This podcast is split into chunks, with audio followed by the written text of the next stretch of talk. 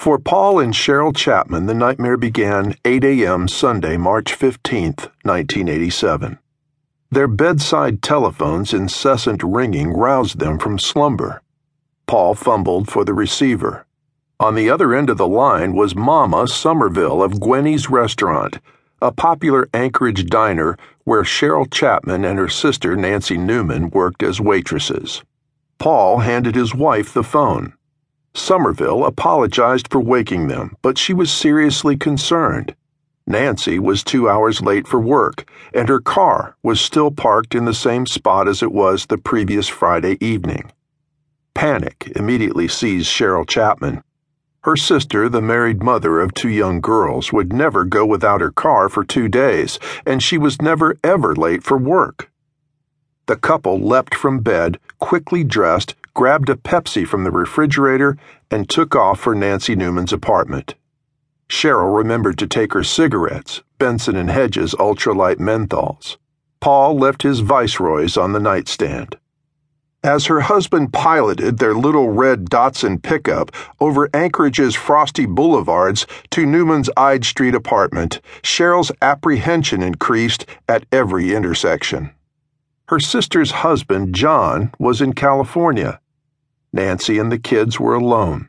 By the time the Datsun pulled into the apartment complex's parking lot, Cheryl Chapman was a nervous wreck. Paul parked directly outside the doorway leading to a common hallway. The 2 raced inside and didn't bother knocking on Newman's door. Cheryl had keys to her sister's apartment but was shaking so hard that Paul had to take them from her trembling fingers to unlock the door. Cheryl called out her sister's name, but all was silent. She went into the kitchen, sat down at the table, and looked around the room. Everything appeared perfectly normal, except for a large empty cookie canister in the middle of the table, the canister in which Nancy kept her tip change. While Cheryl waited anxiously in the kitchen, her husband cautiously entered the apartment's dark hallway.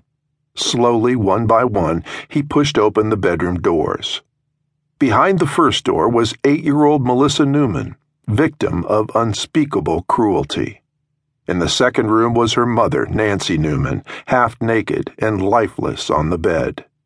The third room contained the bloody remains of 3-year-old Angie, her throat slit from ear to ear. Paul was momentarily paralyzed and disoriented. Waves of nausea and shock crashed over him. It was as if his entire world tilted precariously on its axis, then spun off into a black hole of horror. Fighting to maintain his composure, Paul turned away and headed back toward the kitchen. His wife saw him coming, and the look on his face told her something was terribly wrong.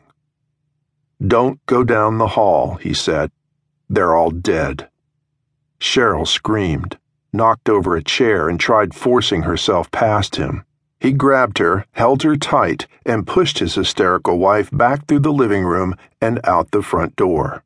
On the way, he grabbed the Newman's telephone, stretching the long phone cord out the door. Paul Chapman dialed 911. Officer Wayne Vance of the Anchorage Police Department was immediately dispatched to the Ide Street address.